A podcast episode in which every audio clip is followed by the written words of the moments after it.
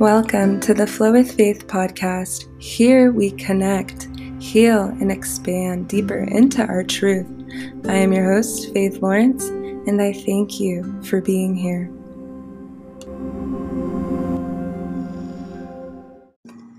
Blessings, beautiful people. I'm so grateful to be joining you for another episode. This week's is going to be a little bit on the heavier side of things not the most exciting or glamorous topic, but it is something that I feel that really needs to be discussed right now, especially having a very, very eye opening experience on my most recent travels and we're going to be going into all of this in today's episode. So stick around if you would like to hear all about how to stay safe while traveling and the real dangers of human sex trafficking. So it really is so awesome to be able to travel, and it's so fun to visit new places and cities and new environments. I was just in Miami, Florida for a dear friend's wedding, and it was truly an amazing experience.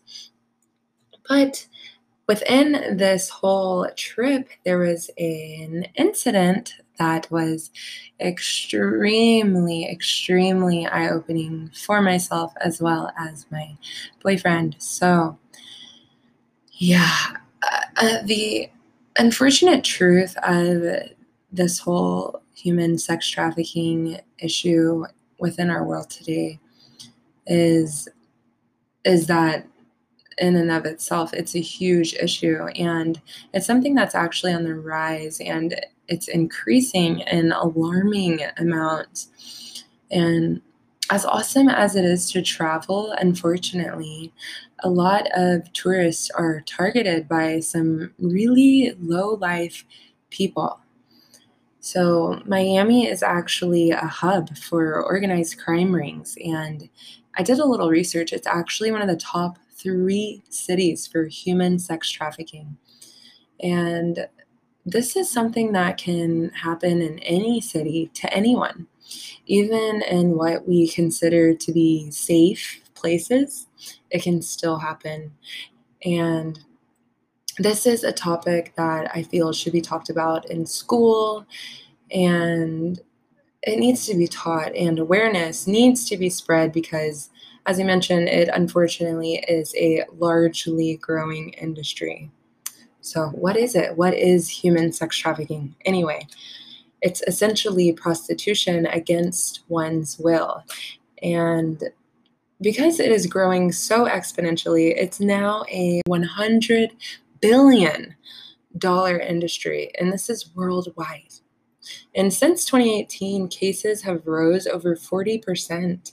And it is one of the largest criminal industries. And in only one year, there were 41,000 different reports and this was in 2018 and these were only the reported cases. So imagine how many were not reported.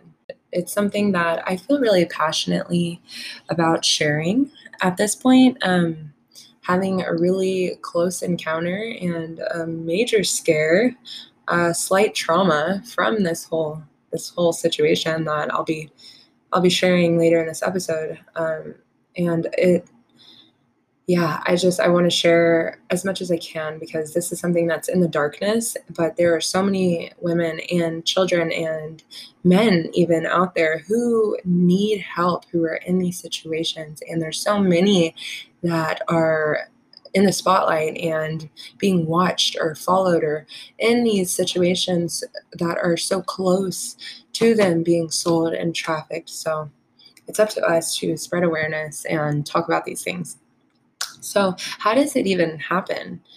And usually it's a case of abduction, you hear someone going missing. Otherwise, it's usually being pimped out and controlled in everyday life. And a lot of the time, they're just doing this on the side because it's their only option and their life depends on it or their family's life. And it's it's really sad and a lot of the time these brothels that are being run by really high profile figures are that's the case. So these are state senators lawyers doctors even cops and celebrities are in on this which makes it extremely hard to pinpoint and actually do anything proactive about this situation so, where does it even happen? It usually happens in residential brothels and escort services and massage parlors and strip clubs, but it can happen anywhere. It can happen anywhere. For me, it happened in broad daylight in the middle of the city, a very busy tourist city. So, it can literally happen anywhere. Who who do they target? Who do these traffickers look for? Kids are usually the most susceptible since they are so innocent and naive and vulnerable, but a large percentage are actually adults.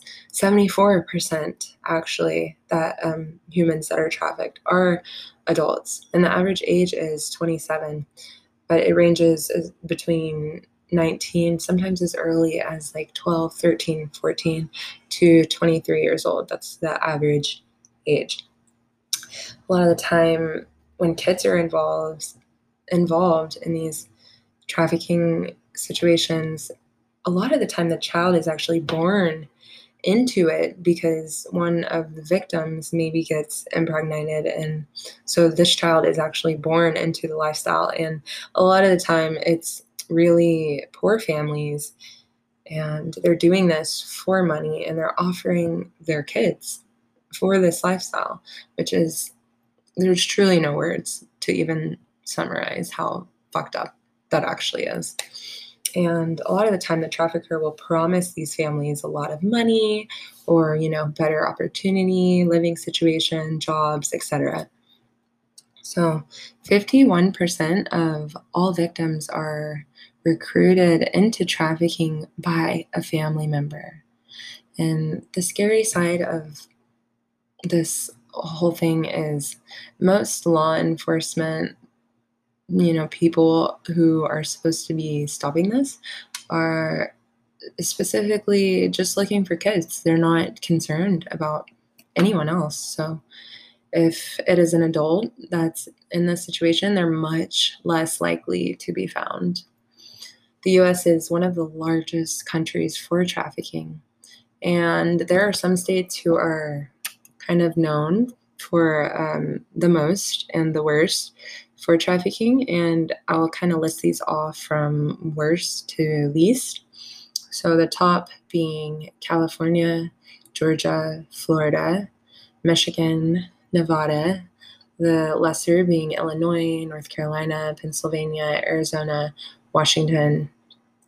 These are the states that are known for trafficking, but you know, just because these states aren't listed, it doesn't mean that it's not happening. As I mentioned, it can happen anywhere. But all of these cities are close to airports and they have major interstates that are easily accessible, which allows them to allows the um, allows them to transport their victims easily. So why why is this industry even growing so much? I feel that it, a lot of it is because of the internet. Also, this you know pandemic, people are you know more vulnerable, susceptible. People are out more partying. Um, I feel like between the pandemic and the internet, dating sites, social media, these are these are the reasons as to why it has grown so much. And you know, as far as the internet, there are people pretending to be someone they're not to just to get close to somebody and whatever. So, this usually occurs in a lot of popular places like venues, sporting events, shopping malls, busy cities, especially touristy areas. And with younger kids, it's a little different. Uh, they will often go to foster families or find an unstable home situation and try to be be a father figure right so one in four runaway kids actually becomes a victim of trafficking which is devastating so once they're a victim, like what happens? They are usually shipped overseas in an illegal an illegal prostitution ring. And then the trafficker is the one making the money. They're selling them. The victim is forced to oblige. They you know it can be in basements. It can be in sketchy restaurants and bars. There are brothels actually being operated underground with a, like a fake business front. And a lot of the time these victims are held hostage.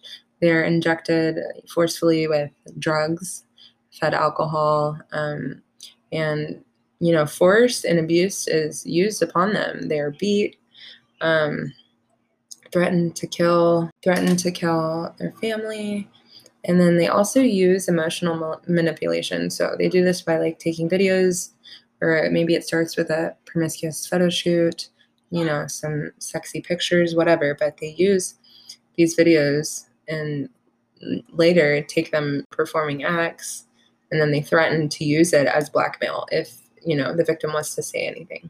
So this is where the traffickers have their victims pay off that debt from you know all those things they bought during the grooming process or whatever that looked like.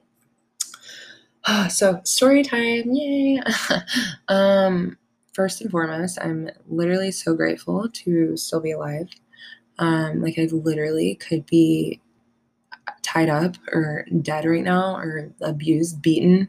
And I just have to preface by saying I am so grateful to still be here right now recording this podcast because it's truly a blessing. I've never had such a close encounter with such a dangerous situation in my life. Uh, and I'm incredibly grateful to still be here right now. Um, so basically, my partner and I were just walking down the street. It was like a normal Friday. We were in Miami, South Beach specifically. We were only five blocks away from our Airbnb. This was in the middle of the day, broad daylight. As I mentioned, I think it was like one o'clock. And we are just walking down the street, and there was this homeless man who got my boyfriend's attention, and he was, you know, telling this whole story and it really wasn't making sense. You know, Victor was like trying to understand this man, and he's a very selfless, compassionate human, my partner, and he really just tries to give everyone the opportunity to share their story and you know see if he's in a place to to help out and give them what they need and that's that's essentially what he was doing was you know hearing this guy's story seeing how he could help him yada yada, right? So this guy's telling this whole elaborate story. It's really not making any type of logical sense whatsoever. He's kind of mumbling. He's talking so low. Victor is just leaning closer and closer into his field, trying to understand and make sense of what he's saying. But the longer he goes on, the less and less sense it begins to make. I'm standing there about a foot from Victor's side, just kind of trying to understand this man and you know he's mumbling he's like yeah you know my my wife and my kids and there was this there was this building and it was you know burning down and like i'm just you know my wife my wife ain't as beautiful as yours but like you know i'm just i'm just trying to like and he just kept going on and on and i'm just like giving the i'm giving victor the eye at this point like let, let's go you know? Because i wasn't going anywhere and um the conversation and it was just getting weirder and weirder the longer we stood there. So it's been about like 30 seconds at this point. And so as they're talking, I'm just kind of looking around and looking at my surroundings. And all of a sudden, this white Ford transit van pulls up on the curb, pulls up on us super fast. I mean, in the blink of an eye. And then I look, and there's two guys standing outside of it with sunglasses on, just staring dead at us. I mean, staring at the whole conversation that was happening, at the whole situation, just standing there. And this all happened within literally the blink of an eye. And once I saw them standing there simultaneously, a couple was crossing the street right in front of the van and they were both had their heads turned completely looking at us as they were crossing the street like looking like this looks a little you know sus right so uh, when this happened i it's like a light bulb went off and i realized like this was a little suspect and right when I had that realization, this homeless man says to Victor, "Yeah, you know, you you probably you'd probably try to beat my ass if you know I, I snatched your woman and threw her in this van." And I mean, as soon as he said that, I grabbed his arm and I was like, it's time to go. And he was like, what you grabbing his arm for? Like, blah, blah, blah, blah. And so I pulled him at this point and started walking away. And he then proceeded to follow after us. And long story short, we are safe now. We got away from the situation, thankfully. Um, but all of that to say, it happened so fast. I actually have never seen anything happen as fast as this did, as far as the fan pulling up, these guys there, you know, uh, him getting Victor's attention. I mean, clearly it was all a setup, right? All a scam. These guys probably paid off this homeless man, gave him some drugs, who knows, right? For a distraction to try to snatch these women off the streets. So I say this just to bring awareness. It was a very, very extremely scary situation. I'm sure it I can't even imagine the extent of what it could have, you know, gone to. I all I can say is that I'm so grateful that it didn't, that, you know, we realized we got away from it safely. Uh, but yeah, like I said, I do feel so called now to spread more awareness on this because I mean, I was just so distraught and, like I said, slightly traumatized for the rest of the day. Just thinking these these fucking people are still out here doing this, like literally abducting people off the streets of Miami in broad daylight. And not just Miami, this is happening worldwide. So uh, I think it's really important to start being even more aware of these things and really having your eyes peeled and you know looking. If something if a situation doesn't look right it it probably isn't. Our intuition is so accurate and it's so powerful. And on that note as you know we're standing there all this is occurring before he said the sketchy statement about throwing me in the van, you know, my heart, it started palpitating, like beating really, really hard when I saw the couple look and I realized this is all really sus looking and my heart, it just started racing. And, you know, I've, I've shared videos and stuff in the past about like our heart's intuition and intelligence and, you know, our heart can sense the energy field long before we can consciously, you know, our minds can make sense of it. Our hearts are attuned and tapped into energies surrounding us. So that in that moment that's what i was tapping into was my my body's warning me of hey this is not good this is a very bad dangerous situation it's time to get away so i'm very grateful to be like attuned and connected to that and i share this to encourage you to strengthen your intuition and listen to that voice listen to that nudging because it can literally save your life and it saved mine and I'm so thankful. I can't stop thanking that. I can't stop saying that and thanking God. Um, and yeah, I just will continue to speak on this, spread more awareness. My heart goes out to every single person that has survived these situations, that have been in these situations. And, you know, I I truly know and believe that the more we talk about these things and are aware of them, that we can make a difference and we can put a stop to it.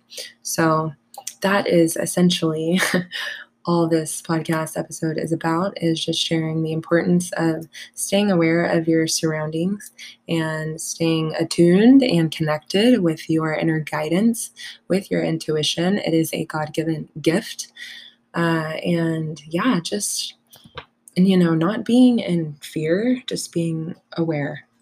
So i really hope that this was informative and i strongly encourage you to just be careful and be cautious whether you're traveling in a new city or you're in your hometown like i said it can happen anywhere it's one of those oh that'll never happen to me type of situations right so i thought but it can happen to anybody, anywhere, anytime. So be observant of your surroundings always and use discernment. Don't trust anybody. Stay on guard, not to the point that you let it inhibit your ability to like live and enjoy life, right?